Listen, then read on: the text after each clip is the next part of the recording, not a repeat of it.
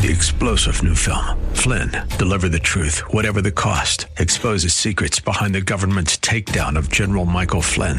Flynn knew what the intel world had been up to. He ordered the first audit of the use of contractors. This set off alarm bells. He told the truth. He was the most dangerous person for Donald Trump to hire. They had to get rid of Flynn. Flynn, deliver the truth, whatever the cost. Available now. Watch it today. Go to salemnow.com. Salemnow.com. It's time for a conversation about the things we share in common our common hopes, our common fears, our common struggles. Together, we'll wrestle with the questions that we all have about the issues that affect our lives. This is The Common Good. Now, here are your hosts, Brian Fromm and Ian Simpkins.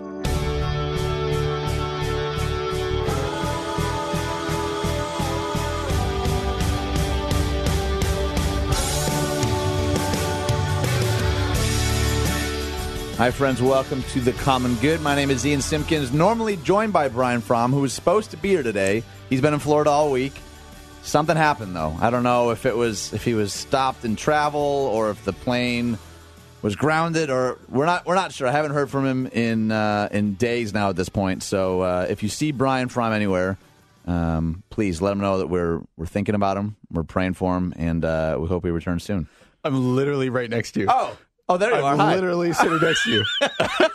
Oh, how silly of me, Brian. Wel- welcome back. That's good. April Fools, right? Ah, April, God. I see what you did there. I see what you did.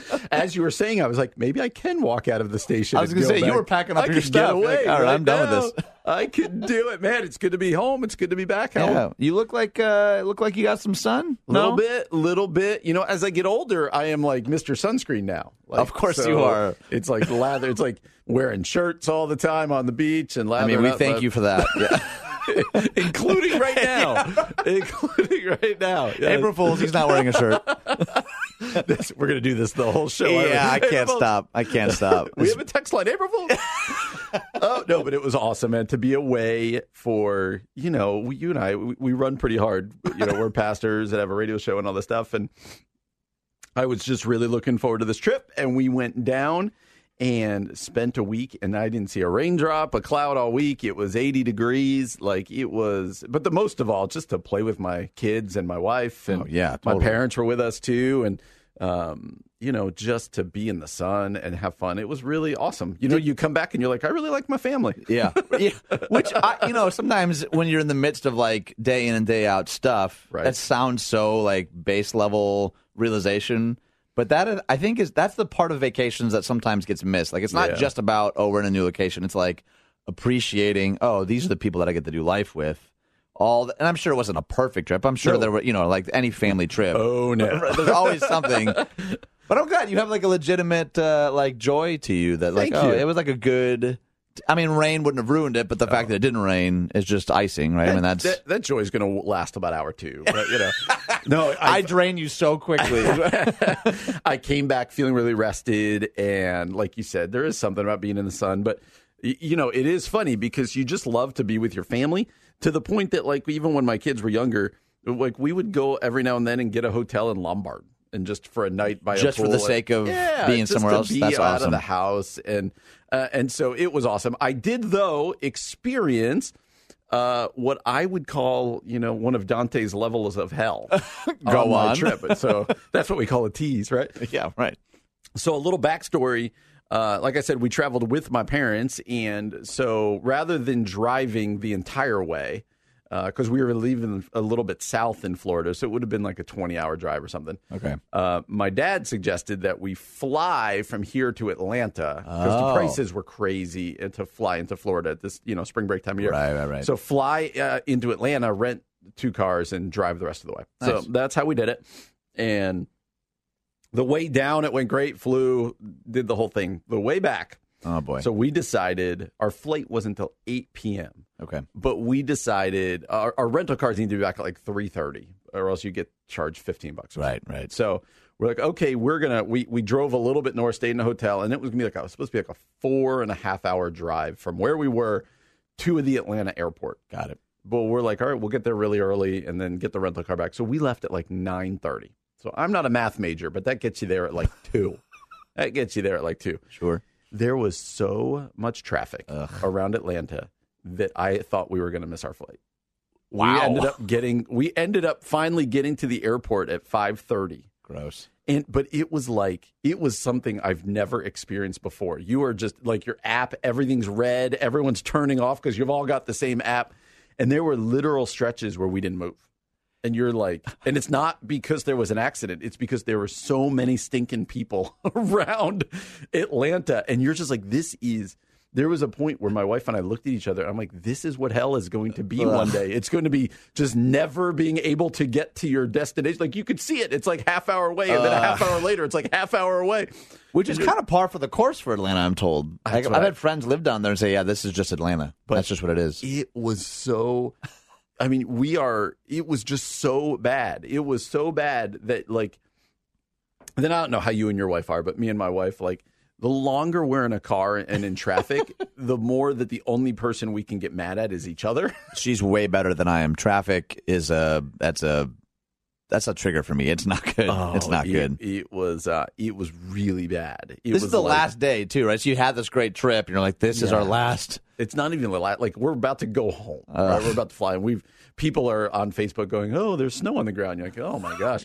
And so, yeah, I don't know. I don't know how people do. If that's normal, I do not know how people do it. Our because- thoughts and prayers to anyone in, in Atlanta right now. Oh my goodness! But hey, man, I'm really appreciative, and and the beauty of technology. I got on the AM 1160 app, and I listened at times to you last week.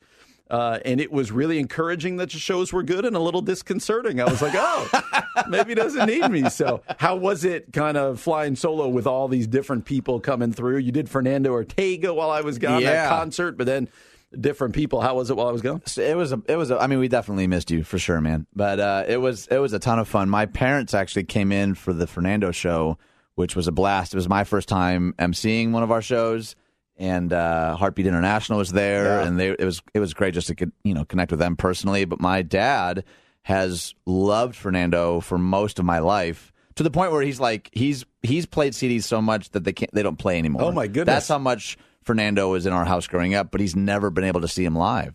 So uh, he and my mom came out with two other friends from home, and not only did they get to see him, but we got to meet him afterwards and just tell stories. And my my mom told a really personal story about what one of his songs meant to her, and Wow. we like we cried. Like it was a really it was kind of surreal for me. Like I felt really cool to be able to experience that with my parents who drove Yeah. in from Detroit. Um, and the event was a huge success, and the church that hosted us was great, and and then the last week was just you know people around Chicagoland that I find really interesting, uh, who were very gracious to drive in and give us a whole hour of their time, really cool. and and uh, yeah, I I did walk away from the week realizing, man, I feel really blessed by the interesting, creative, uh, unique, intelligent people. Um, that God has put in my life, and I also realized, man, I everyone in my life is smarter than me. Like just so much wisdom in the course of a week, and I was really, really grateful. So, One of the segments I was listening to you did was I forget her name, but uh, I believe it was a psychologist, yeah, Rachel Shannon, and yeah. she was talking, and I was like, "Wow, it's like I'm learning." She does that, man. I was like, I don't think people listen to our show on a regular basis to learn. I learned something from literally every interview too. It was so much fun. It was so much fun. I enjoyed it a lot. well, that's awesome, and I and I'm grateful. I'm grateful that you uh, held the fort down that allowed me to get out of here and Our pleasure, man. do that. So, Our but it is good to be back again. You're listening to the Common Good on AM 1160. Hope for your life. You can follow us on Facebook at the Common Good Radio Show. That's uh, the Common Good Radio Show, or online at 1160hope.com. Well. Coming up next, we have an interview of someone we're really excited about. I'm going to get her name wrong. You're going to help me here. No, you got it. I believe in you. Lina uh, Abujamra. Nailed it. Did I really? Yes, sir. Well done. Oh, she's the founder of Living with Power Ministries. She's been on the show before. Uh, is a fascinating person. We're going to spend some time with Lina. Uh, that's what's coming up next on the Common Good on AM 1160. Hope for your life.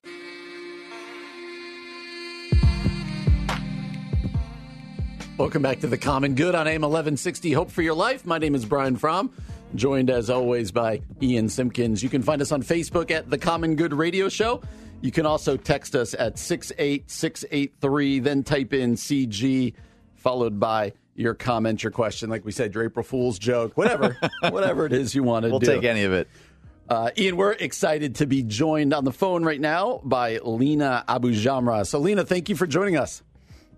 It's so great to be with you guys. Great. Let me give you a little bit of bio on Lina. She is the founder of Living with Power Ministries. She is also a pediatric emergency room doctor by profession and is passionate about empowering people with biblical truth.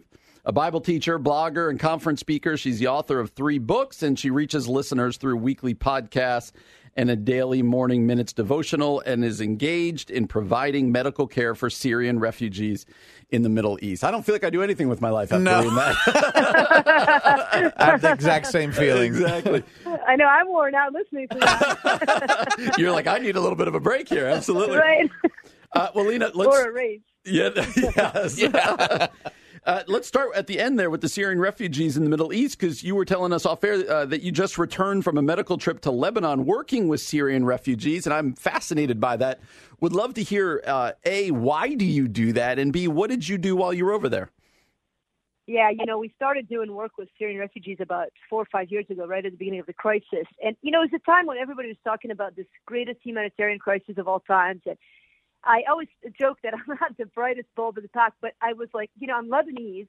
I speak fluent Arabic. I'm a doctor, and so if anybody can jump into a disaster zone and do work that you know makes a difference, Right. I was like the poster child for that. And so, and it was a season in my life when I was transitioning out of uh, a church setting that had taken up a lot of my time, and I sort of found myself in limbo. And I think in limbo is a great place to be as a Christian because it's really a place where God can step in and direct you to what He has next for you.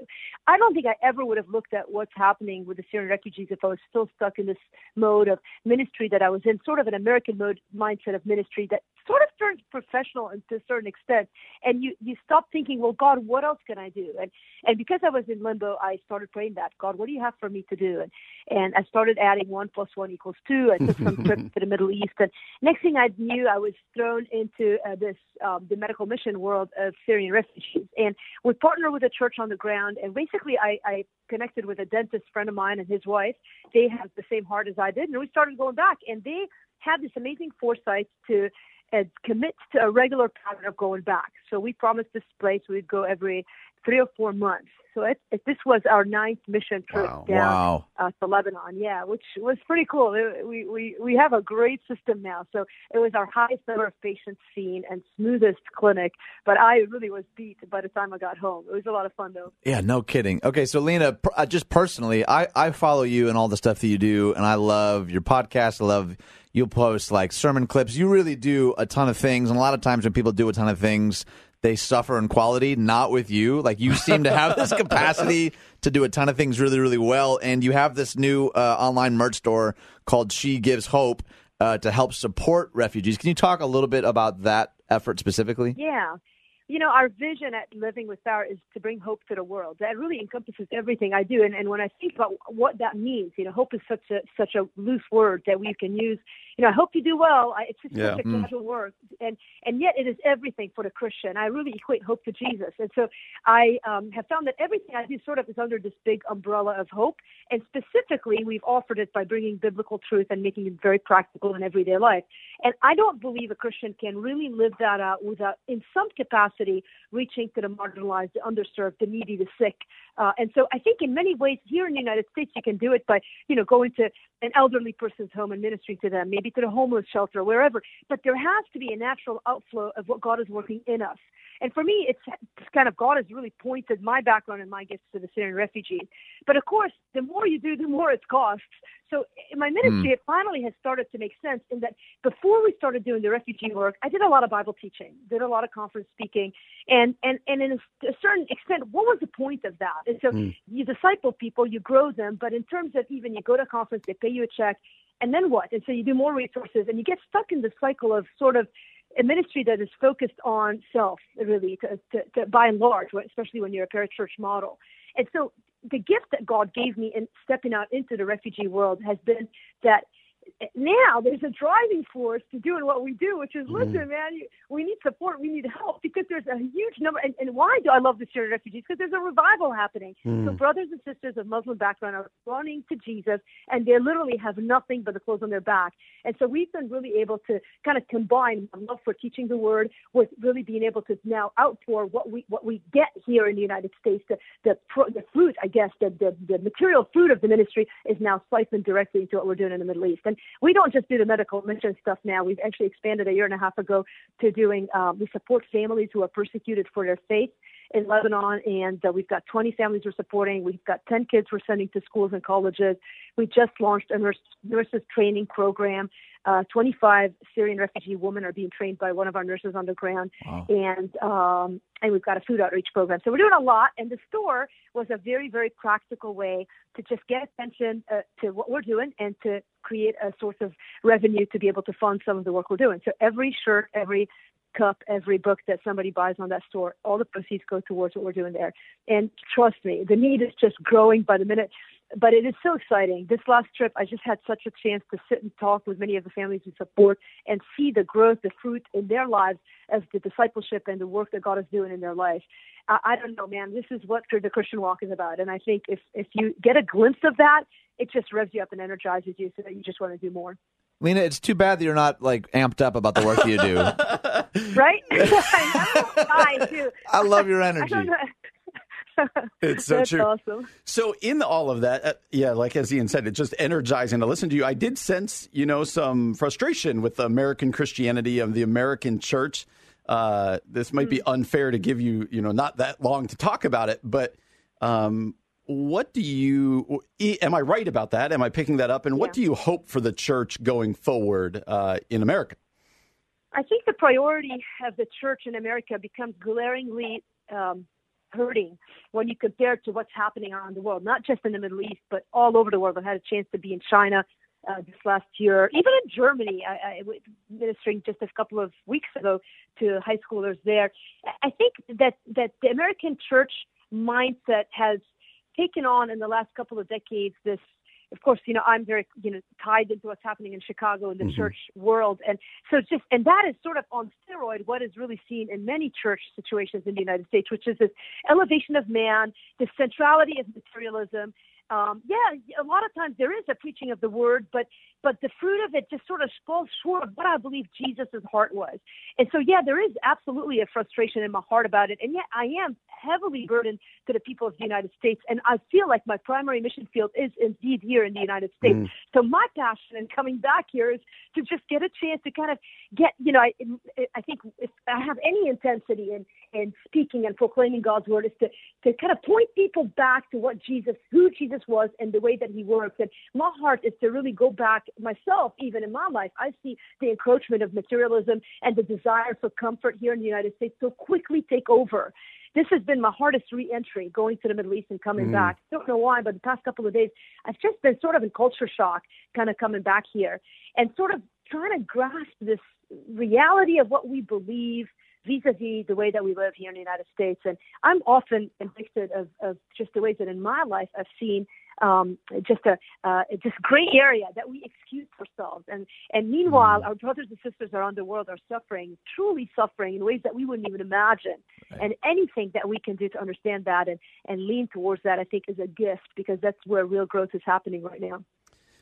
Well, nine minutes is just not long enough. I think sometime when you're between your multiple, multiple jobs, we need to get you in here for like a full hour just to yeah, I would love that. I would love it, man. Same I would here. love it. I don't think we'd run out of things to say. I don't think so either.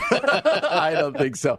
Uh, well, again, you can uh, follow Lina on Twitter at uh, Lina May. That's L I N A M A Y, or on her website at livingwithpower.org. That's livingwithpower.org. Is that where people could buy the stuff, the online merchandise that we were talking about earlier? They, they can get linked up to there, but the easiest way to access our store is shegiveshope.com. Perfect. Perfect. Well, we would encourage our listeners to go out there, yes, uh, buy the stuff. It is probably not only cool stuff to have, but it's also going to go to a great cause. Well, you've been listening to Lina Abu Jamra, the founder of Living with Power Ministries. Lina, thank you so much for joining us today. It's been so fun. Thanks for having me. Yep. And you're really listening, appreciate you. Yeah, you're listening to The Common Good on AM 1160, Hope for Your Life.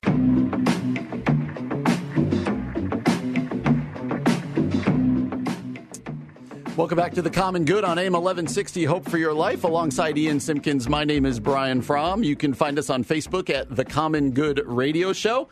You can also text us any of your comments, your questions, or any ideas. You can do so at 68683 and then type CG in your comment, followed by whatever it is that you want to share with us. Well, we're really excited to be joined on the phone right now uh, by Jeff Kemp. Jeff, thank you for joining us today.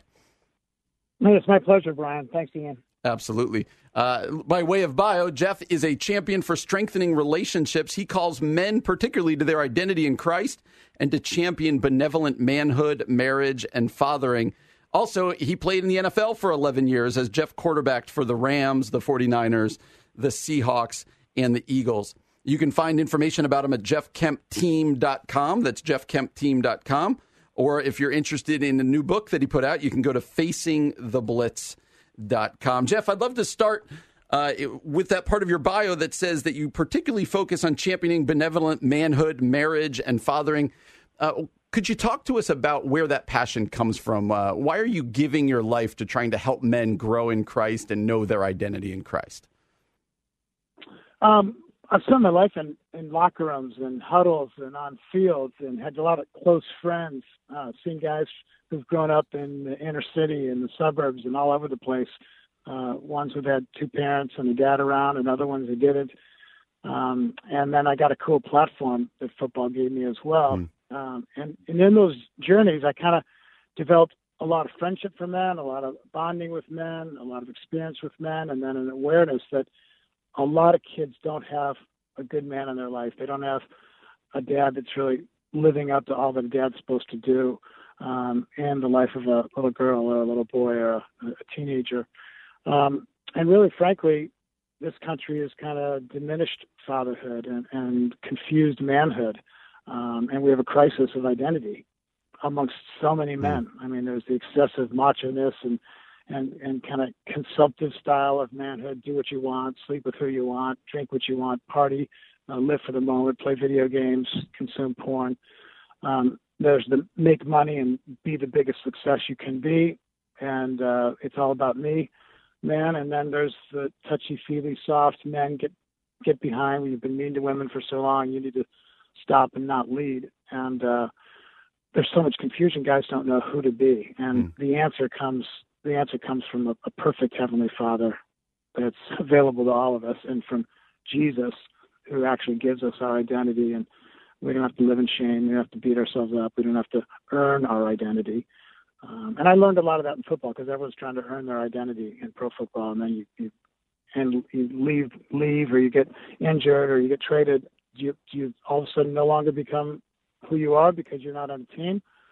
So that's why I think because people struggle with identity and men in particular need to be um, helped to find out who they are so they can be what they were meant to be in their marriage and to their kids who depend so much on them. Okay, so you mentioned what you've brought from the NFL into both your writing and your teaching and your coaching. I'm curious, what what else do you feel like having spent more than a decade in the NFL uh, has equipped you to do what you're doing now? Because I mean, if you saw Brian and I, it'd be obvious. Neither of us played in the NFL, but I, I'm I'm really I'm fascinated by that idea of how you've taken things and lessons you've learned in that context to a very different context. Can you talk about some of the other things that have translated well uh, into a, a men's focused ministry? Uh, first of all, uh, teamwork. Quarterbacks can't get anything done by themselves, man. You need a line. Mm. You need people to catch the ball. You need a running game. Um, and in my case, I was talented and strong, but I wasn't the world's best quarterback. I was third string uh, my sophomore year, my junior year of high school. I was third string my freshman and um, sophomore years of college.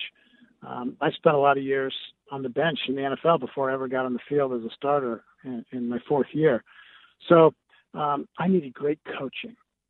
I needed great mm. coaching to be a good quarterback. And when I didn't have great coaching, I wasn't that good.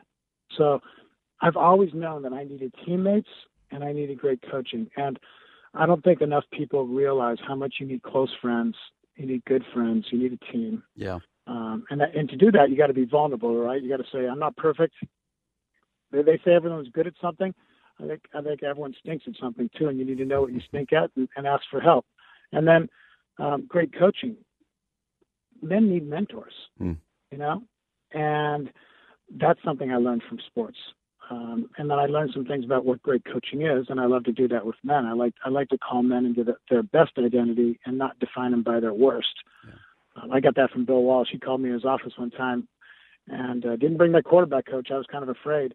um, he, he was the he was the coach of the 49ers. I was filling in for Joe Montana, and uh, he popped. He had these two tapes. One was uh, Jeff Kemp good, and one was Jeff Kemp bad. And he, he popped in the good one and showed me all the great plays I, I'd made so far, and, and praised my footwork, my timing, and, and my steps. And and then he said, uh, "Joe doesn't do any better than this." Oh my gosh, how did I feel about that? But then he put in the Jeff Kemp bad tape, which was longer.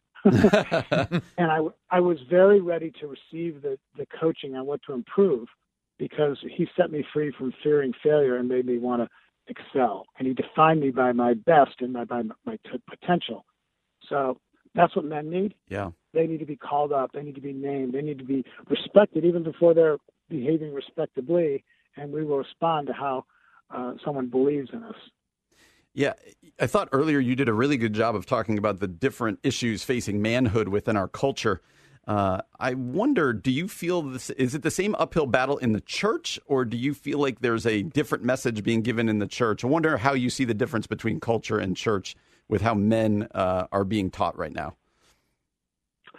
Um, it's it's not exactly the same in the culture, but the fact that there's a still a, a crisis of sorts and an anemia of real man um, ministry in the church, that's a problem. So a lot of the sanctuaries are decorated and the churches are decorated and the programs are run by women. A lot of the focus is, is for women. There's not a whole lot of masculinity. We don't really have a lot of things that address business and work and what a guy's focused on in his, you know, um, eight to five day. So uh, there's some great programs that are coming out in some churches and, and, and, and from some parachurch men's ministries. But I think the gist of it is um, pastors need to be real and straightforward about their manhood and their faults and their flaws, and they need to call up men uh, and, and say, you know what, you're not defined by your failings, um, and you shouldn't hide in shame. Shame comes from the enemy, uh, but guilt comes from God to send us to repentance and forgiveness and uh, get going. So go tell other men what you're struggling with, tell them your problems, and if the pastor sets that example, the other guys will do it. And I also think there's a bunch of entrepreneurial ministry people in churches that are in business, but they haven't found a place for their energies to show up in the church. And we got to recruit the whole team and not Mm. just leave it up to the paid staff. That's a that's a broken model Yeah. of ministry, especially in, in this age. People who don't know Jesus aren't going to say, "Oh, I'm going to come to your church and try to find your religious answer." Yeah. You need to go to them and meet them in the restaurant. You need to go mountain biking with them, meet them at their uh, their house, or invite them to your house for dinner. And out there in the marketplace is where we will help people find Christ, and that's where manhood is really uh, discipled and trained and attract people to friendship and then eventually to Christ. Oh, that's good stuff. With the last minute we have, I, you know, I wanted to ask you, being someone who's been in the NFL for 11 years, do you still, after you retire, do you still like the NFL? Do you still watch games, or is it like, man, I did Oh. that for that season of my life, and I, I, you know, don't really consume it much anymore? Yeah, no, I do. I like it a lot. The first couple of years, I didn't um, pay attention much. Some players are kind of mad that the league kicked them out and it's over for them. Um, and I didn't watch a whole lot of football for the first couple of years, but I watch a lot now. Um, football is an amazing sport. I, I say it's the greatest sport in the world. The guys in the NFL are phenomenal. The teams, the coaching, um, I love it. The twists and turns. You know, the games are always down to the wire. It seems, other than the Super Bowl this year. Yeah. too bad. Um, but my son works for the Seahawks. We pay attention to them still, and uh, I love I love underdogs. I'm always rooting for uh, the people that are coming from behind. So I wasn't happy by the Patriots winning their 75th Super Bowl. Absolutely. Well, Jeff, this has been a real pleasure for us. Again, uh, you can find information about Jeff Kemp at jeffkempteam.com. Also, if you're interested in his book, you can go to facingtheblitz.com. That's facingtheblitz.com. Jeff, thank you so much for joining us today. Really appreciate it, man. Hey guys, you know what? Bad things turn to good, which is what Good Friday showed us. Bad bad things on Friday turned into great things on Sunday. That's what the Blitz is, um, and I'm I'm happy to talk to you guys. I say there's hope for every man to turn his life around if he turn to Christ. Thank you so much. That's a good word. Again, this has been Jeff Kemp joining us on The Common Good on AM 1160. Hope for your life.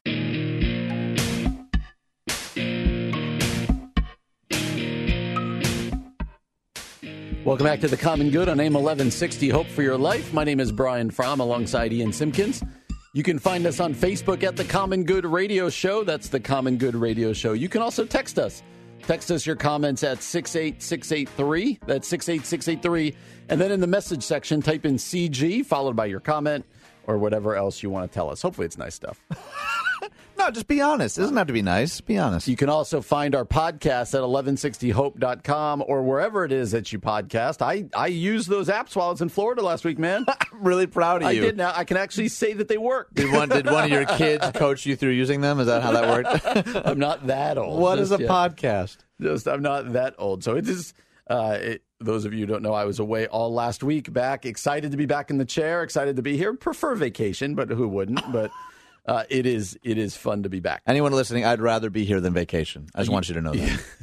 You're sleep deprived. I, that's true. You're You so many years from a vacation. You can't trust what I'm saying right now, anyway. Even if you go on a trip, it's not gonna be a vacation. You're like another five or six years.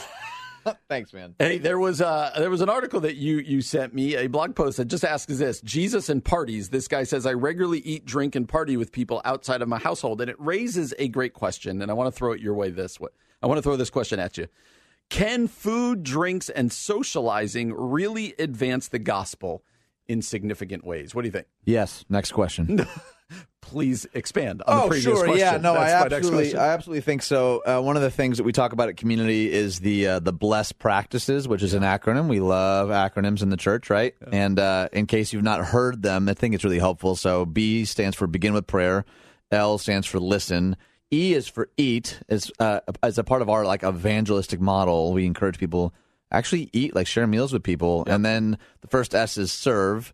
And then the last S is story. That's it's not until you've done the first four that you then share your story and and you know kind of tucked in the middle of that is spend time with people, share meals with people. Some people go even further and say have parties, host par- we used to do this, you know, quite frequently when I lived in a parsonage and before that when I lived in Elgin, we'd have bands, we'd bring DJs in, we'd do Wow. like house parties and it was uh, again a different age, a different era, I guess. You know, I wasn't married, didn't have kids, you know, that we'd be waking up, but it was it was pretty interesting, and the article kind of touches on a couple of these things because, um, on, on one hand, there were people that would tell us, "I have no interest in like actually attending a church, but I'm really curious about spiritual things." That would come to these parties. Yeah. On the other hand, I certainly caught some flack. You know, for how dare you host a party Yep. in your house? I thought you were a pastor. I thought you were a Christian. You know, this was the flack about uh, the very fact of a party, or was it there was alcohol served, or was it all of that? You're having people from outside the church in your home, or was it just kind of all of that? Yeah, it, it depends. It depended on who had an issue. Some, you know, for some people outright, like they just didn't think it was right for Christians to dance. And so the fact that we had a mm-hmm. DJ, some of it was the food or alcohol thing. Some of it was it had to do with just how late it ran. You know, I, I mean, oh. it, there was there was certainly some validity to some of people's concerns. the police getting regularly called. right, right, right. Which actually was never, never, ever an issue. We went through all get the right avenues, but we were able to engage with an audience and a demographic of people Absolutely. that either had been burned by church or had expressed interest in these conversations, but just didn't weren't really interested in in the kind of establishment that you and I are familiar Yep. with. And I think it's easy for us to miss. I think sometimes Jesus' earthly ministry is depicted as like, oh, he he poked his head in real quickly once, one time with a bunch of sinners. like, no, it seems that he was spending so much time with the quote unquote sinners Yep, yep. that the religious elite were like, that guy's a drunk and a glutton. You Yep. don't get called that. and a But- friend of sinners. Right, right. Yeah. You don't get called that kind of. You don't. You're not given that kind of title if you just like poke a head in once in a while. Like he was clearly spending the type of time in the type of environments that made religious elite really Yep. uncomfortable. And sometimes I wonder if we're willing to to do that ourselves. Yeah, I wonder. I'm I'm just going to keep prepping you with questions because Jesus, we want to live like Jesus, right? We all grew up with the bracelets. What would Jesus do, right? well, what Did we? Well, when I was in youth group, when it was what would Jesus do, they never then told you he would go to parties. Or Yeah, right. He would Totally. So Jesus, like we just said uh, in Luke chapter seven, is called a glutton. Uh, that he was known as a glutton, drunkard, and a friend of sinners. And so, if we are going to take seriously our call to follow Jesus, then in some way, people should be levying the same attacks on us. That you know, maybe not the glutton and the drunkard, but at least the friend of sinners. Um, how do you balance uh, as a not just as a pastor, but as somebody who wants to you know see people come to know the Lord? How would you ba- How do you balance the wanting to be a quote unquote friend of sinners without becoming a sinner? How do you deal? And I know we're all sinners, but in the Yeah. way that he was being accused as being a friend of people in disrepute, and therefore he's in disrepute. I, I think you have to keep a diversity of accountability because mm-hmm. if all I if the only voices I had kind of in my circle in my corner were like, yeah, yeah, keep you're doing the right thing, you're making a difference. If all if all we had were yes men, then I, I think that there we w- would have been in danger maybe of crossing some lines. Like I, you mm-hmm. know, I was a lead pastor playing in cover bands. Like we were playing bars on Saturday nights, Wow. and then I was preaching Sunday morning. But I always made sure that our elders knew that they had full accountability and transparency, that they had every freedom to lean in and say, "Hey, um, th- these are some things that we're concerned about," or just in terms of optics. Like those were things we had to navigate through. It wasn't just uh, I'm this punk rock pastor. I'm going to do whatever I want and deal with it. Like yeah. we, I didn't. I could have done that. I just wasn't interested in that. So I think, yeah, I had to have a diversity of accountability. People, you know, progressive and traditional, right and left, whatever that would call me on my stuff. Because you're right. On one end, this Jesus went to parties thing f- can feel to a particular wiring or mindset like really attractive. Yep. But sometimes, you know, we were talking about this last week. My, my buddy Jeff, you know, the difference between legalism and license is they they're both uh, extremes of the pendulum. Yeah. So legalism is the thing that we kind of shake our finger at the Pharisees, but sometimes we jump so much to license Exactly. that we then just do whatever we want, however we want. We're like, ah, it's in the name of Jesus. You're like, maybe. Maybe a Bible study at the strip club isn't the right move. You know what I mean? Like you, Yeah. that you may have jumped the shark on that one, and and having accountability, I think, was just so it was so key for me. Let me write that down because that was that was on my vision, the five year vision for the Was church. So, uh, so, a, I want to know what what your bands were covering, but that's probably a difference. You know, what kind of music? I, I, I do want to hear that someday. Um, do you think that we need to get to the point of helping our people literally schedule time with non believers? Yes. like to say, hey, not only he asked a question in this article, what might this look like as a sustainable rhythm of life? We talk to people about, you know, Bible reading time, time for your devotionals, time for this. What is do we need to be at the point where we're telling, hey, we're in the suburbs, we isolate ourselves. Totally. I want you to open up your calendars and show me where you're spending time, not just with people, but with people who are far from Jesus and who need that kind of uh, um, relationship in their lives. Yeah, maybe not the open up your calendar and show me because I wouldn't do that with their pocketbooks either necessarily. Good but. I, I think we it is it requires a level of intentionality. It's kind of what we say with the blessed practices. You're going to eat anyway. Yep. Why not? Why not see it missionally? What your your body needs food. Schedule one meal a day to have with somebody who's far from God, or have with someone who could use a conversation. Like one of the things that we'd encourage people to do. We all, you know, a lot of people have bonfires. They have like these uh, those little pits Yep. now you can buy at Home Depot. Yep. What if instead of I the backyard, very short time. Right. I, we have one now. We're like, well, what, what if instead of putting it in your backyard, you put it in your driveway? Like, as people are coming home, you know, in, in the U.S. in particular, we, like, we used to actually spend time on the front stoop. That's where people came home together and they'd shared meals and stories, and then we moved to the back. And I think uh, it's time to head to the front again to That's engage good. with this uh, this community that God's gifted us with. I know at our church we talk about being everyday missionaries, and you can't do that without actually knowing the people around you. It's got to start by knowing them. Absolutely. Well, alongside Ian Simpkins, my name is Brian Fromm. This is, is the this is the Common Good on AM 1160. Hope for your life.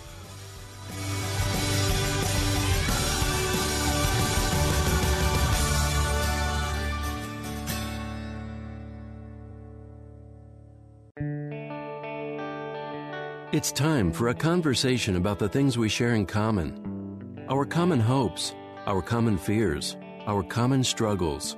Together, we'll wrestle with the questions that we all have about the issues that affect our lives. This is The Common Good. Now, here are your hosts, Brian Fromm and Ian Simpkins.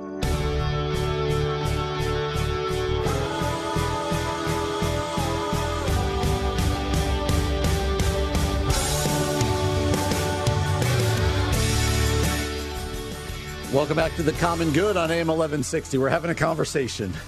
We're having a conversation. It's true. You can find us on Facebook at the Common Good Radio Show. You can text us at 68683. That's 68683. Then type in CG and then your comment. Uh, my name is Brian Fromm alongside Ian Simpkins. Happy uh, first day of uh, April. I think that's a holiday, right? That's a thing. That's the first time in history April Fools has been introduced as happy They have cards first now, right? yeah, they do. It's Hallmark's really getting out of the action. They are. They are. It is April Fool's Day. Uh, my first day back after vacation. Uh, starting the second hour of a very nice sunny vacation in Florida, uh, but now back to sun and cold. It is sun out today. It's nice-ish. I did read 60, uh, 60 degrees coming up uh, later this don't week. you get so- my hopes up from? Well, though it's coming, and then that three to five inches, like two weeks later, I'm right, sure. right. If it snows on Easter, I'm leaving. I'm out. I can't do it. Can we write that down? Sign yeah, that. Yeah, happily. Where are you going? Back to Michigan? Yeah, that's a good point. Touche. Anyway, we're excited to be together. One of the goals of this show is that we like to take things that are in the media and just kind of process them. You and I are both pastors. I'm at Four Corners Community Church in Darien. You're at Community Christian Church in Naperville. Uh, and so we try to take it through a pastoral lens and say, you know, how do we process this as followers of Jesus?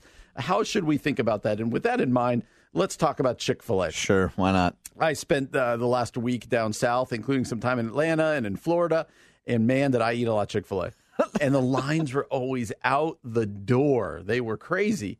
Um, so people love Chick fil A. Now, even up here, people love Chick fil A. But if you saw this last week, Chick fil A was banned uh, at a Texas airport, I believe in San Antonio. And now it's also been blocked from placing its restaurant at the Buffalo Niagara International Airport. And for both of these, the reason it was banned was not because the food's no good, uh, not because of health standards, but because of um, the president of the company's anti LGBTQ stances that he's taken in the past, specifically around um, what constitutes a marriage, right? Yeah. One man, one woman uh, in a marriage, what you'd call the traditional view of marriage. Now, uh, Chick fil A has come out and they've said, no, we are a completely inclusive company that we have people of all races, of all ethnicities, uh, gay people, straight people, all working within our company. And they're Yeah. kind of saying we're being painted with uh, an inaccurate brush here. Uh, but when I read the story, I was like, man, that something about this makes me uncomfortable. Uh, that government entities are stopping a restaurant because of something that their president believes or whatever else. And so I'm curious. It struck me as a bit odd. I'm curious your initial reaction to this. You know, even as you were talking just now, I realized um, that, like, I don't know what the president of McDonald's voted. I don't like. I when I think of any anybody else in this vein of the industry, I'm like, I don't know It's a good point. any of what they. Not even just religiously their convictions, Yep. but how they voted. Uh, are they more progressive? Are they more traditional? I, I have no clue, and yet it feels like Chick Fil A is in the news every ninety days, and uh, That's a great point. it's very very strange to me and i get i i do understand that it's a little different and i get why they're under fire and i get honestly to some degree why people are upset if if they like but even how you said it the support of anti-lgbtq organizations or anti-lgbtq rhetoric um how we use that word anti is surprising to me because it sounds like Cathy has been pretty outspoken about his his theological position. Um, it does come down to some of the you know we've been having this debate for decades now about is is a corporation a person with rights and how does how does that pan out?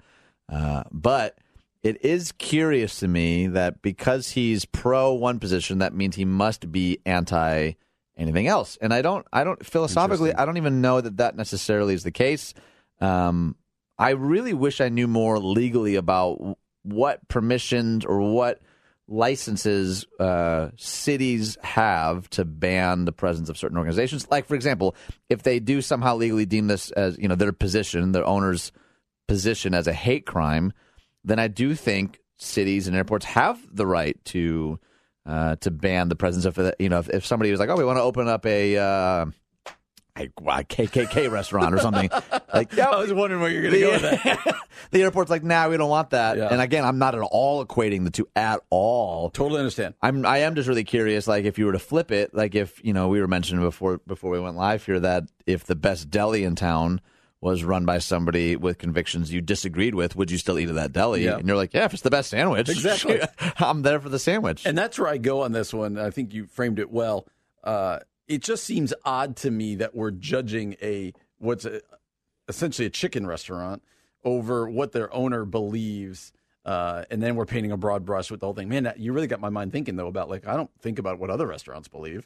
Well, and I and I don't think it's just about what uh, Dan Cathy believes. I think it's also about where revenue from the corporation goes. Okay. I don't think it's just about the owner made this soundbite, therefore, like, because we've even seen that some in the other direction. You know, the I forget what his name is now. The owner of Starbucks has said some stuff. Howard people Schultz, like, yep. I'm done shopping there. Like, Yep. people have the right, I guess, to stop going to a place if the CEO or the president says something that they find stupid. Yep. I think the issue seems to be more less about what he's saying or believing and more about actual dollars from the company Yep. going towards organizations that people are deeming anti-LGBTQ, and that's I think where it gets complicated. And I think where the prob where this is a problematic uh, story or a development is that I think individuals can choose where they spend their own money however they want to. Sure. Um, you know, just because I would buy a sandwich if it was the best sandwich in town from anybody doesn't mean you have to. Like that's what Sure. it means to be free. This is a government saying no, you can't be in our airport, right? This is a this is a government taking a stance uh, of a state or of a city, and that feels more problematic to me. And uh, that's where it gets a little problematic. Well, okay, can I run it out to the ridiculous end though? Yeah. Like in the absurd example of a KKK restaurant, Yep. KKK burgers, why not? Um, like, would that be? You're- you're- would you be more on board? Like, yeah, I know that it's government and they shouldn't be doing it, but I don't want I don't want the presence of that at the airport that my family flies out of. Would you? Would it be easier for you to support that decision, even though it came down from the government? Yes. And now I, I understand my hypocrisy. I understand it Wow. even as it comes out of my We did it just in seven minutes. This is a record for us. I, you know what I was thinking through my mind, going, do I try to talk my way out of this, or do I just own it? No, I appreciate that though. Yep. I appreciate the honesty there. How do we navigate then? How do I it and we talk all the time on this show. We all have lenses and confirmation bias. Yep. It is easy for us to cheer for the team that we already agree with on both sides. Yep. I do sometimes wonder if this is, you know, if banning Chick-fil-A's is the best use of our time. Right. But then again, like I, this isn't quite the same, but you know, I have a number of really dear friends who are vegetarians. And I remember overhearing conversations, people saying, "Hey, you're not eating meat is not hurting the meat industry." And hearing them say, "It's actually not about hurting the meat industry. It's, it's about not participating in a system that I deem immoral." Yep. So, in the same way, uh, could could we apply that principle to say, "Hey, I, I disagree with Chick Fil A's philosophy and conclusion, so I'm just not going there anymore." and I don't want anyone else to either, which I could see motivating someone to supporting a ban like this Yep. if if that was their religious political conviction. Yeah. I guess I just start to get uncomfortable, and maybe it's just the ridiculousness of KKK burgers. but Yeah, not the best off the top of the not, dome. like I would not be supportive of them supporting the show. Yeah, right. That's good to know, Brian. I But appreciate you I- saying that. You're learning my standards, right? Right. I'm just uncomfortable of outside of the absurd there. I'm a, I'm uncomfortable with government organizations saying this is what our government will back. This is what we will not because again, are are we digging into what Chick-fil-A is actually doing and uh, I guess again the difference is um, for me the difference comes down to between government and personal. Again, uh, if you want to personally uh, not go to a certain place, that's fine. You're an American. If you're going to miss out on the best sandwich in town, that's fine. um, Best sandwich in town? it's the government. Yeah, exactly. oh no, I didn't mean Chick Fil A. I meant my example earlier. But oh, okay, uh, got it. but what's interesting is Chick Fil A is basically taking the stance of going, we're just going to make the best sandwiches we can. We're gonna keep- we're gonna keep going. And quite frankly, when the government does stuff like this, it causes people to like go to it. but That's true. Um, but yeah, you did get me a little bit there. But I, it, it does make me uncomfortable when we're going.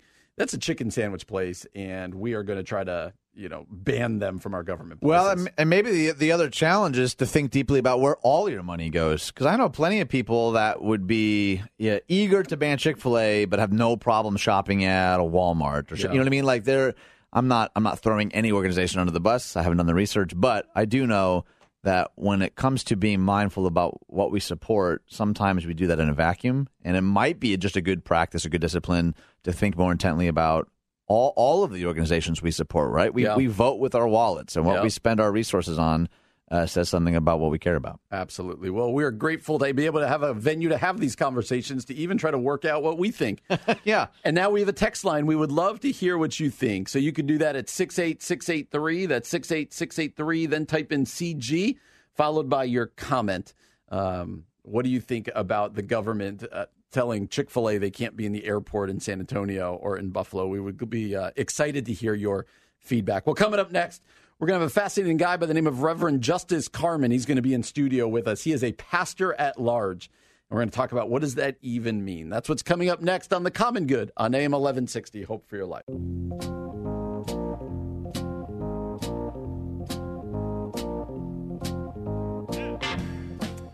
Welcome back to The Common Good on AM 1160. Hope for your life alongside Ian Simpkins. My name is Brian Fromm. You can find us on Facebook at The Common Good Radio Show. That's The Common Good Radio Show. You can also text us at 68683. That's 68683. Then type in CG and then your comment. So, one more time, that's 68683, followed by CG, and then your comment or question. Well, we're excited to be joined in studio right now uh, by the Reverend Justice Carmon. Justice, thanks for joining us. Thank you for having me, gentlemen. Absolutely. Our pleasure. A little bit of background on Justice. He's a pastor at large, serving the communities at Brookdale and Glen Ellyn and West Chicago Terrace. Uh, he received his BFA in communications from the University of Memphis and was a student of Reformed Theological Seminary before coming to Wheaton in 2000. And then I love this line with his landlady, right? With his landlady, he led Open Arms Fellowship for 12 years. He was ordained in 2008 and currently serves as the Billy Gra- at the Billy Graham Center as a volunteer in the tele- in the TV telephone ministry. That's a lot right there. That's a lot. yeah. Hey, I want to start with this question. Uh, Ian and I are both pastors, but what's a pastor at large? Help us understand that. A pastor at large is a hobbyist who loves Jesus a whole lot and lets Jesus uh, use him uh, ruthlessly at times uh, to go wherever he calls him to go. My ministries are were thrown in my lap. It was just one of those things. You uh, will you do this? And I said, yes, because I'm thinking Jesus wants me to do it. And uh, it's uh, for me a radical call to discipleship because, well, I sort of decided to let everything go and follow Jesus. And many pastors do that in various ways, of course. But in my case, it was just like, eh, I'm not married, uh, don't have a job, whatever you want, Lord. And then doors would show up and I'd go. So a pastor at large is really, as far as I'm concerned, we're not with a church locally. We're not. Uh, we're not being paid regularly. Uh, we don't, in my case, don't have a family or anything to support. But there are people who need ministry in jails and uh, institutions. Uh, they need to hear the gospel. Yeah. So I am like uh, I like to compare myself. I love playing chess. You know how the knight on the chessboard just jumps around and jumps over other pieces and can't be held back. That's me. That's the me. knight. Yeah, I'm, I try to be the knight for Jesus. Could you tell me that in checkers form? Uh, a, a real, a real dark checker We're been kinged. We're going to introduce you as the knight for the next segment. if Uh, that's I okay. it. I love it. Okay, so one of the things that you mentioned too was was playing chess, and, be- and before we went live, you were talking about uh, a cigar lounge that you work at, and uh, and some right. of the opportunities at a cigar lounge that are different than a formal church building. Would you just talk to us a little bit about what what has ministry in that context looked like? What are some things that have surprised you? Um, and just conversations that you're having organically in a, in a space that doesn't look like a quote unquote traditional church. Right. Well, uh, one of the things that uh, strikes me is how God keeps using me to be as Christ-like as I can be. Now, let me let me be very careful how I say this because what I mean to say is, you know, how Jesus sat down with the woman at the well and spoke to her, and you know how our Lord talked to people that no one else would talk to. But he also said, uh, "The Father's giving me what to say and how to say it." In other words, he said, "I'm being directed by God. I'm going to do it." So what happens in a cigar lounge and such? You know, you go in. I went in to smoke my pipe and play chess uh, with some guys. I hadn't played chess in 25 years. I just watched them playing it. And there's an interesting story. They had a little dowel and didn't even have a pawn. And I went and used my Dremel tool at home and made a pawn. And they said, "Hey, play some chess with us." and I said, "Cool, I like this." And we all started bonding over just sitting there smoking a pipe or cigar and playing chess. And I found out this guy's Catholic and he's leading AA groups. And this guy, and he said, "He's- these are good guys here. And this guy here is uh, uh, also AA. And this other person is uh, actually a pastor. Uh, this one's a missionary. Guys would show up to smoke cigars away from their, what I'll call the church group or the religious folk, but they weren't there to be carnal so much as just to enjoy something and to sit back and talk and relax. and as we're talking about an accidental males club, men's club. Uh, it is ninety nine percent men. We have a few ladies coming, but you know, you know, the ladies don't enjoy the smoke as much as we do. In fact, we have uh, neighbors who like to talk about that. But the point is, we sit there and we talk. And just yesterday, this happened. I had a young man who was a Wheaton College student who was going to COD, and now he was uh, he's, he's going to go back to Wheaton. And he was talking about his personal things and issues, but he had written a hymn. And I said, "Well, that's cool, man. Uh, can you share it with me?" He says, "Yeah, listen to this." And I'm listening to it, and then we sing. He says, "My favorite hymn." He says, "The Old Hundredth." I said, "Praise God from whom all blessings uh-huh. flow." We're sitting in a cigar lounge Yeah. singing this, just me and him. And one of the guys got up and sort of walked away, but no one else did. It's like he didn't want to hear it. But it's just we're having fun. Well, no one can argue with you having joy, and no one can argue with you having faith. Mm-hmm. They will argue with you if you get religious. Mm-hmm. They will argue with you bring out doctrines because there's lots of different, you know, it's mental processing of the great spiritual truth. Right. But that's what it works out to be. It's like, I just keep meeting these guys, and the Lord sends them to me. Is this, is this how you came to Christ? Is this a lot of times what we do is what is how we were reached? Is this kind of the same kind of setting you were reached in? No, it wasn't. In fact, I, I didn't smoke cigars before two years ago. uh, the irony is, I didn't smoke a pipe until six years ago. No, how I came to Christ, I was, um, I was briefly married. I was married. I married someone who wasn't a Christian at all, and I wasn't following Christ. And it lasted a year. And uh, I had sort of a Jerry Springer divorce, which I will not go into the details, but let's just say I know the liberal side of the equation. We'll say it like that. I know it very well. And I went to a church in Memphis called Second Presbyterian Church. It's an evangelical Presbyterian church. And I walked in, and they were preaching grace and the Bible like it was true. And I'm sorry to say this, but some of my denomination don't treat it that way. and uh, I came to Christ in a showdown with Christ. I told a young lady, uh, boy, I don't know how frank I can be here. Be as, fr- as frank as you want. Uh, we're not going to sleep together anymore. I want you. Uh, I want you to know I want to keep the relationship. I told her, but uh, I I don't. We're not going to do that anymore. I was getting convicted of sin. I was disobeying God, and I didn't want to disobey God anymore. My life had crashed, and I was not wanting to do that anymore. Right. She got up and walked out and slammed the door behind her. Wow. And I was like, "What?" That's I not thought- the reaction you were looking for. I was thinking you were like, "Hey, that cool. Thank you. Right. Respect, love." right.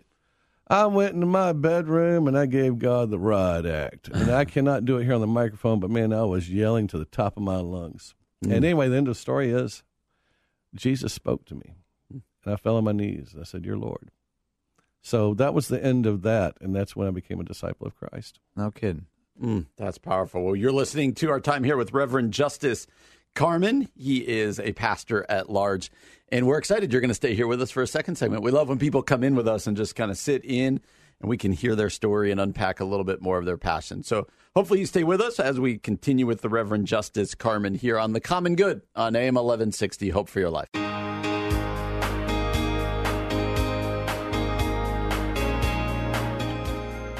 Welcome back to the Common Good on AM 1160. Hope for your life. Alongside Ian Simpkins, my name is Brian Fromm. Uh, you can find us on Facebook at the Common Good Radio Show, or you can text us at 68683, type in CG, and then your comment, your question, joke, whatever. It's April Fool's, so, you know, might as well give us whatever you want. We'll go with whatever you We want. We are wide open. We're wide, Wide open for whatever. suggestions. Well, we continue to be joined in studio by the Reverend Justice Carmon. It Uh, was not a joke. he is not. He's right. actually here. Uh, he is a pastor at large, serving communities at Brookdale, Glen Ellyn, and West Chicago Terrace, uh, amongst other things. In the first segment, we talked about what it means to be a pastor at large. I'm curious. Uh, if a church were to approach you, a kind of a formal church, a, a church uh, with a building and a program and all that stuff, and said, "Hey, we want you to be the pastor," is that something you want to do, or are you passionate about being a pastor at large and not really being held down in that way? I, boy, what a great question. uh, I think I would, I would definitely consider it highly. Uh, First of all, I'd say thank you for the honor. Mm-hmm. What an honor! You you want to listen to me week after week talk about Jesus? Mm-hmm. Well, I can talk. That's okay.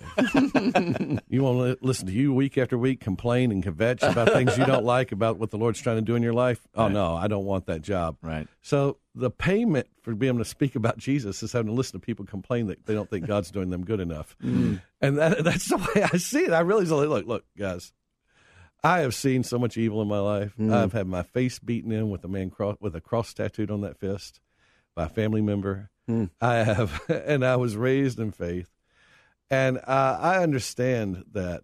So I think that God's called me to the people who are afraid to go to church, mm. don't feel they can go to church, and have been wounded, or it's over. You know, it's I, I find myself in my name almost being last call. I believe God gives us a lot of grace, all of us, then mercy, then justice. I believe that's the process that we see in Scripture grace, mercy, then justice. And so, with my namesake that the Lord gave me, I sort of suspect sometimes I'm the last call. The average age I speak to at Brookdale Glen Ellyn is 87. That's the average age. Uh, West Chicago Terrace, they're people who are long term institutionalized for mental, emotional problems, but they need the gospel. Uh, jail, if you go into jail, when I did that, you know, you're you're lost your job and everything, and you're going to be there. Uh, you're probably going to be divorced too. So I tend to catch a lot of people uh, that are very wounded, but I would think that would prep me for other ministries. So I can only say, eh, if I had a wife and kids, Yeah. you bet I'd say yes. Like you know, yeah, we got to have a church home, and you're going to be family. You know, I would, I would say yes to that. So since I am a knight, as we said earlier in the other segment, you know, I get to jump around a bit. You know, that's what I'm called to do right now. Anyway, right now. So you okay? So you mentioned some of the obvious freedoms of being a pastor at large, and I think there there are some that are obvious. In, in you know, past you know, Brian and I are both pastors, um, and there's some there's some headaches with the building and with repairs, and there's also some benefit too. I'm not, I'm not knocking it at all. Oh, right. I'm curious what what are some of the obstacles that might surprise someone listening to being a pastor at large? There's the there's the obvious freedoms, right? Okay. And you get you know you have access to people that maybe otherwise you wouldn't. What are some obstacles that you found? Like, oh, I don't think I saw that one coming, or that that surprised you uh, as an obstacle. Um, the lack of uh, community support. You are uh, constantly going to people who need help, not people who can help you. Uh, but still, ironically, just because you show up and help people, they always say, "Hey, you help me. Um, I'll give you a free haircut." This happened yesterday. He said, "You help me with my car tire. Let me give you a free haircut. You help me with this. Let me do this for you." Okay. So it's it's radical in that sense too. You're, you're just helping people, and people are blessing you with kindnesses. Uh, my landlady lets me stay there, uh, not because she really likes me. I think uh, no, she loves me a lot. But but but uh, she says, uh, "You going to mow the lawn? You going to take care of this?" He says, "Yes, ma'am, I am, and I'll take care of this." Right. And uh, so I, you basically are always on call to serve, but you you don't have as much agenda as you think. So it, I, I don't know. I would have to say it like this: How much would you enjoy being a salesperson who earned everything on commission versus someone who was sitting in an office Monday through Friday, nine to five? And that's the difference in the personalities. You Right. know, one's really, you know, a little volatile Yeah. but you also know it's gonna you're gonna be active. Right. The other one's like stable, but can be boring. You know, but you may like that, especially if you've got other chaos in your life. You know, my kids are in school. I'm doing this. Right. I thank God I got a job I can just go to and perform at this level. So I believe uh, that without, as the Apostle Paul said this, you know, uh, those who are unmarried, I wish they could be as I are, but if you're married, a man must please his wife, you know, and all these great factors. It's just the wisdom. We're in this world. We're in this world temporarily. I think the best thing a pastor ever said about being married was, "She is my wife for a season, my sister for eternity." And then also a elderly lady who had never married and raised the elders in her church. They asked her, uh, "Did it bother you?" She says, "And "It did at first to not be married." Until I read this verse, for those who love the Lord, He withholds no good thing. Yeah. And I realized that for me, it must not be a good thing. So I believe with my personality, my style, it's good. It's a good fit. Yeah. If that makes any sense to anyone out there. Yeah. Absolutely. So, so keeping your imagery of commission going along, like, uh, how do you make money? Oh, I make money by working at a cigar lounge in Wheaton, Illinois. Yeah, you do. Which you know Yeah, you that do. every church member thinks is a wonderful idea. uh, and, and let me just say very quickly to any listener out there Charles Spurgeon smokes cigars, and we sell cigars. We do not sell cigarettes, vape, or anything like that. And these are puffy things. And of course, there is a health risk like eating cheesecake with double chocolate on it. Now, now I'm just hungry. but no one argues with that. But uh, what happens there also is I have a lot of men I minister to. Uh, about half, I want to say about half the men who come through the door, maybe less, a quarter, but I've met several, let's put it that way, are AA. They can't drink anymore. They cannot. One guy I know, I love a lot too. He was a sheriff. He's a great guy. He goes, uh, and the guys will bring in bottles and said, "Oh, you want something to drink?" He says, "No, I can't." Break out in handcuffs. and you go, "Wow!" And he says, "But he'll sit there and smoke a cigar and, and be wise." And the scripture says, "Anything that causes you to sin, you need to cut it off." And so some of the guys are going to cigars because it's better than what they used to do. Right. So I work there. Good. okay, so so we know that uh, for a lot of people, and we didn't realize this when we started this radio show, that for a lot of people, radio actually serves in a similar way to the cigar lounge, a place that people maybe they're interested in Jesus, but I'm not ready to drive to a building. I'm not ready to sign on any dotted line anywhere. Mm-hmm. Yeah, yeah, I understand so, that. So it's a really interesting component to this particular show, and you seem so attuned to sort of that that skeptic, that person who maybe feels they're too far gone. Mm-hmm. Could you just take a minute or two and just like speak to that particular demographic? Someone who's feeling like the bottom dropped out, or they don't have any value, or they don't know who they are. Okay. Uh, yeah, just just just be a little pastoral in this moment. I came to Christ with $30,000 of unsecured debt and divorced. My bisexual wife left with my transsexual friend. Well, I am now an ordained minister serving Jesus Christ because he saved my life from the rancid foolishness of it. If you're listening right now, I'm going to tell you this frankly Jesus Christ loves you fiercely. I don't care if you're in your car. I don't care if you're in your bathroom. I don't care if you're in your bedroom like I was. You call on Jesus and he'll come and he'll help you. My landlady's son was on heroin and was in jail left and right.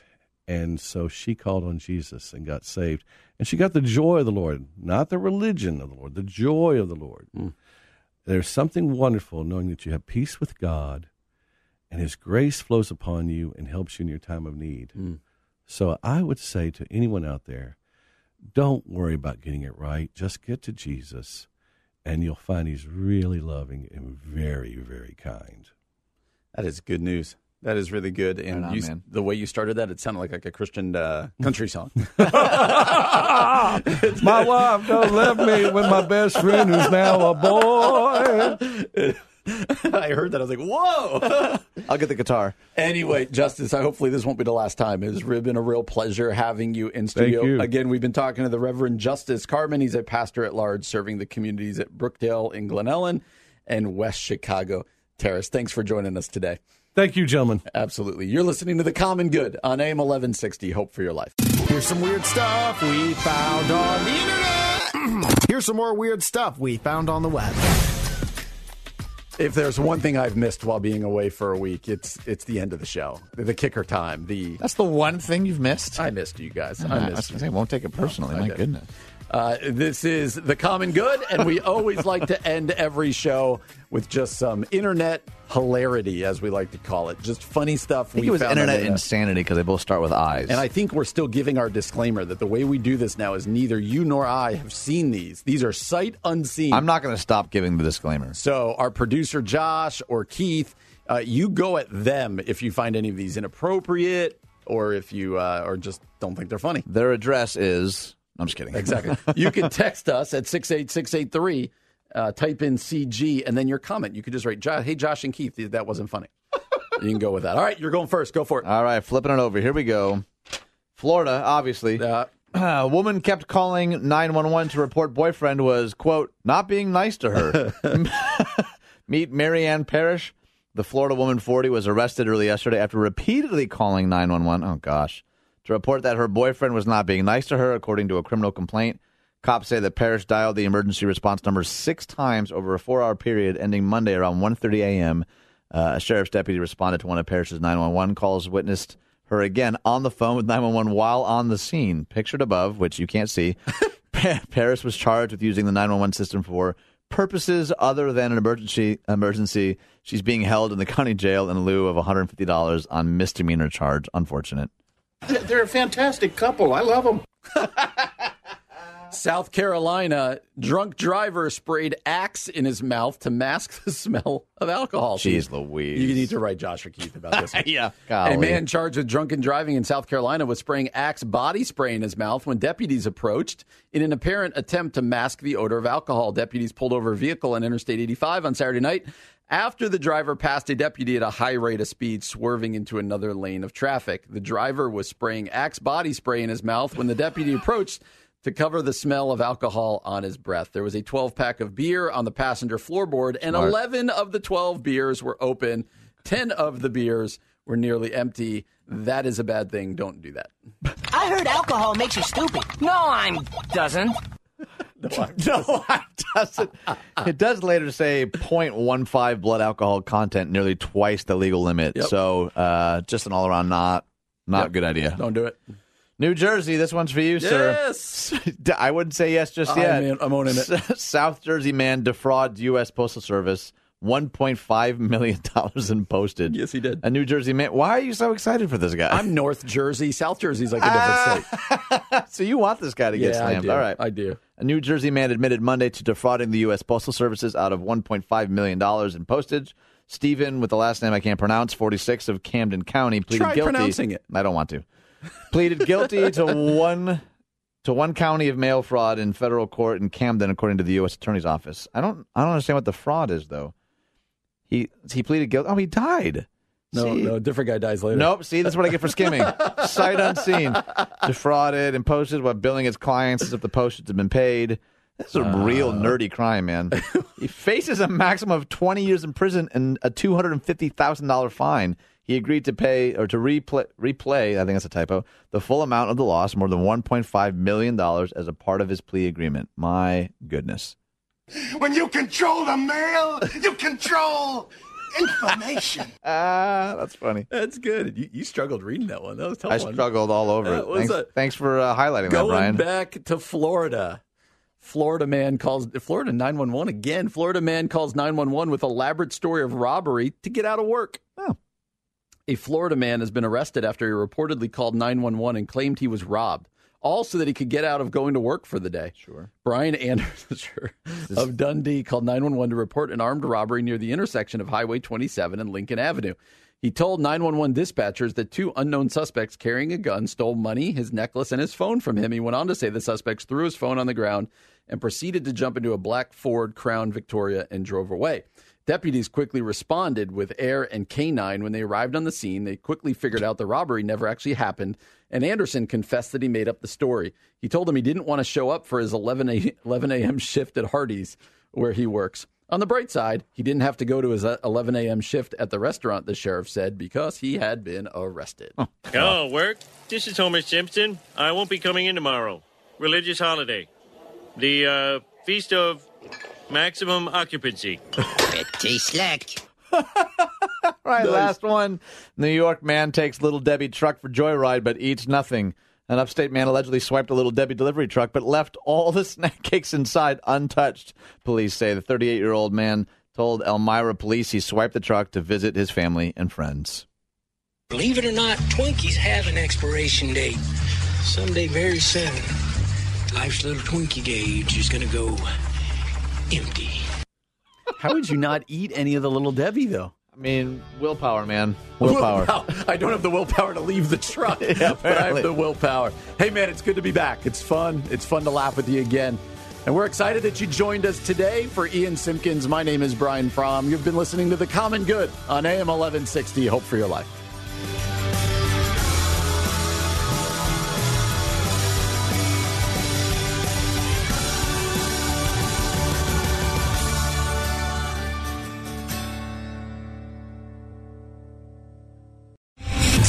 General Michael J. Flynn, head of the Pentagon Intelligence Agency, knew all the government's dirty secrets. He was one of the most respected generals in the military. Flynn knew what the intel world had been up to. He understood its funding. He ordered the first audit of the use of contractors. This set off alarm bells.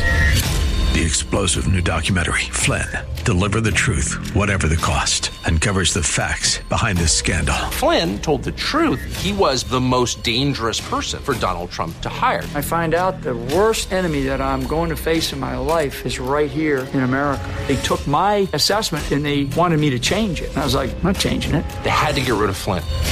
With in depth interviews, archival footage, and never before seen personal records of the man behind the headlines. I just felt like I was drowning. Flynn, deliver the truth, whatever the cost. Available now. Watch it today. Go to salemnow.com. Salemnow.com.